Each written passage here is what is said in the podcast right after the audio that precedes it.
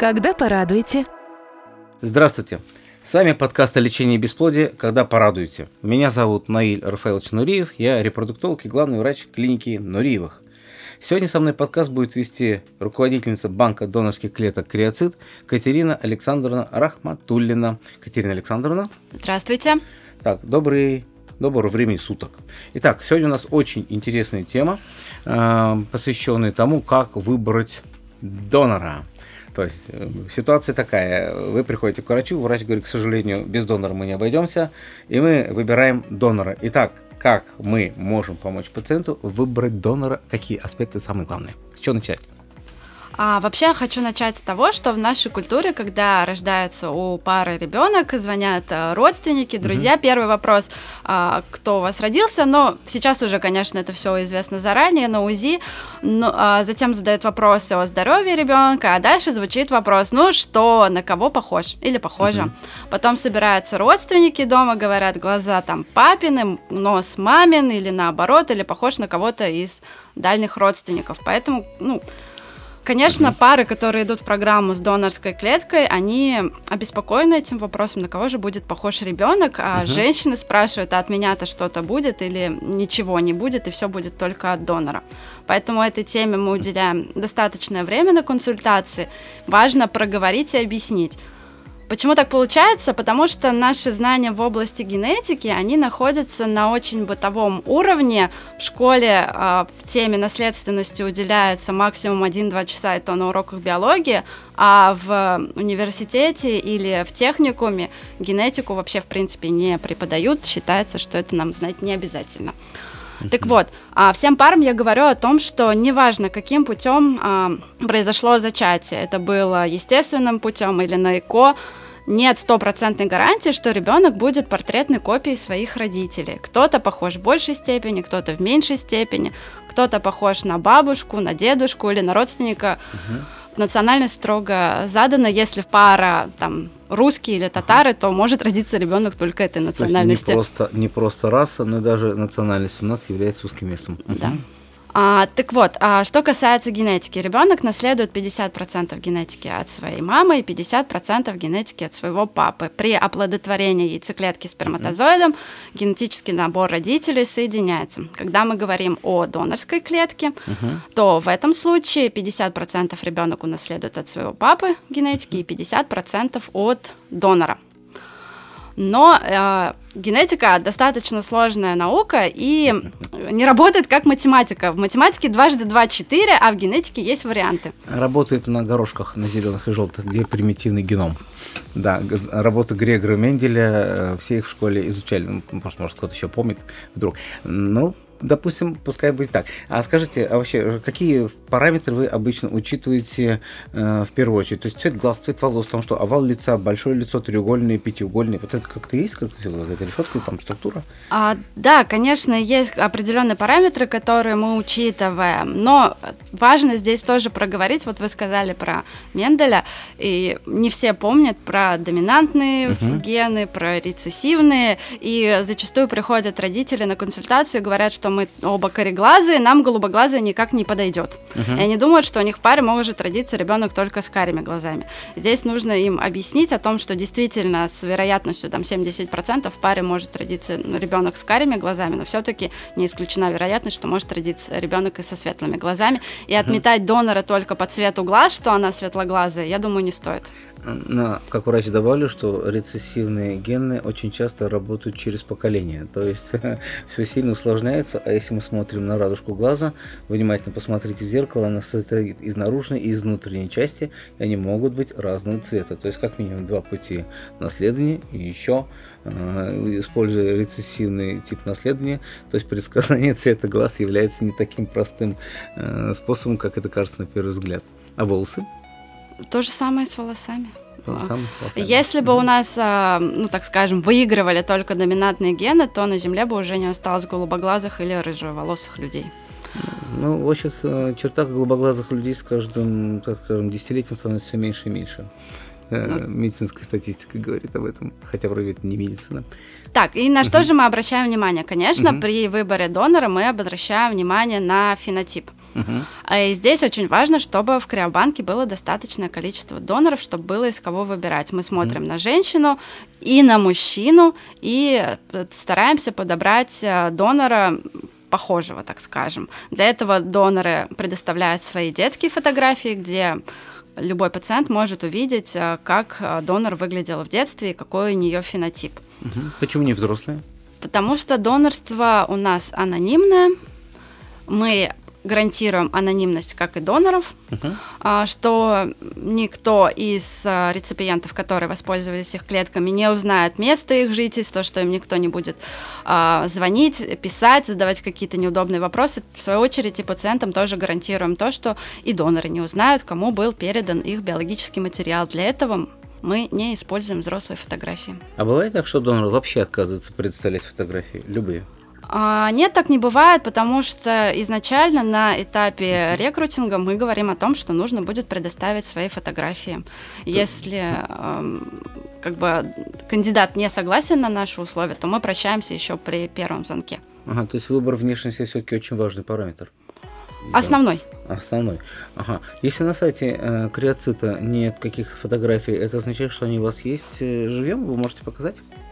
А всю информацию, которую нам предоставил донор, мы выкладываем на свой сайт. У нас mm-hmm. нет какой-то информации, которую мы не предоставляем или предоставляем по запросу mm-hmm. или после оплаты денег. А, посмотреть можно все бесплатно, и это вся информация, которая у нас есть. Помимо внешности, что еще имеет значение? А, все доноры заполняют максимально полную анкету, uh-huh. где рассказывают о своем образовании, о своих увлечениях, uh-huh. о том, а, чем они увлекались в детстве. И не поверите, для некоторых женщин это очень важно. Они читают о доноре uh-huh. и находят с собой параллели. Например, эта девочка занимается танцами, и женщина говорит, а, я вот тоже любила танцы. Кто-то uh-huh. занимается рукоделием, и женщина в этом видит какую-то схожесть с собой. Будет ли мой ребенок играть на скрипке? У меня все в роду играли на скрипке. Я правильно понимаю? Об этом сейчас идет речь. Но это же так не работает. Нет, ну как работает? Они хорошо.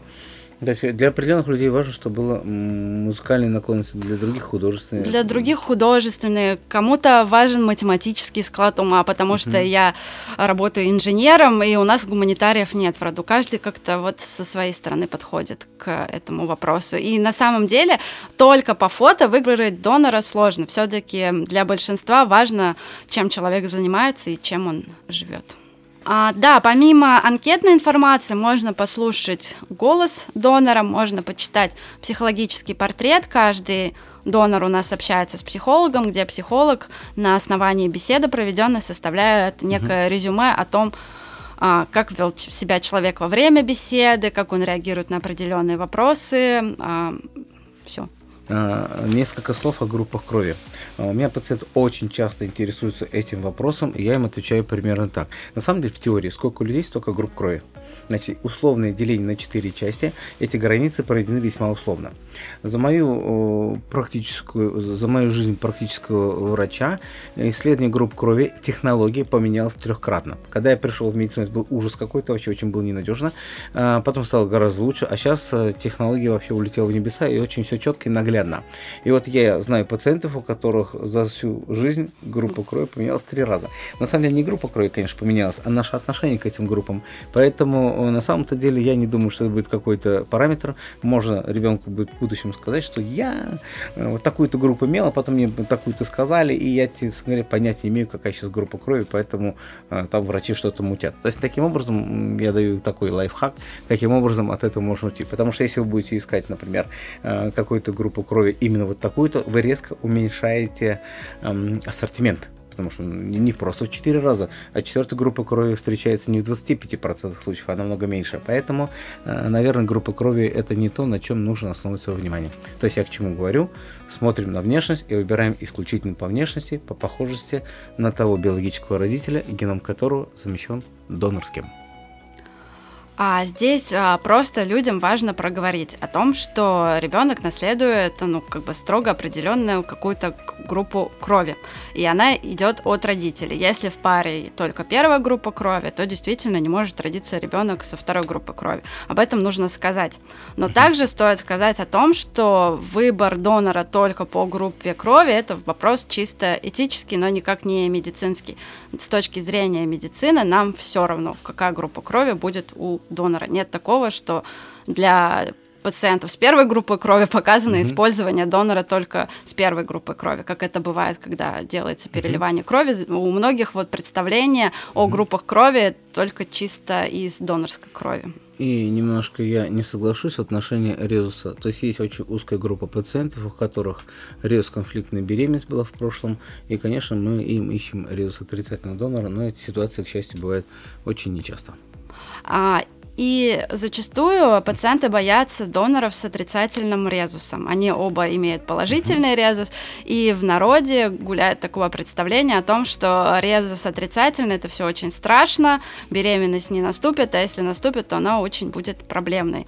И люди не совсем понимают то, что конфликт во время беременности может быть только у резус отрицательной мамы. А если у мамы резус положительный, то не стоит ограничивать круг поиска донора по резусу фактора. Поддерживаю полностью.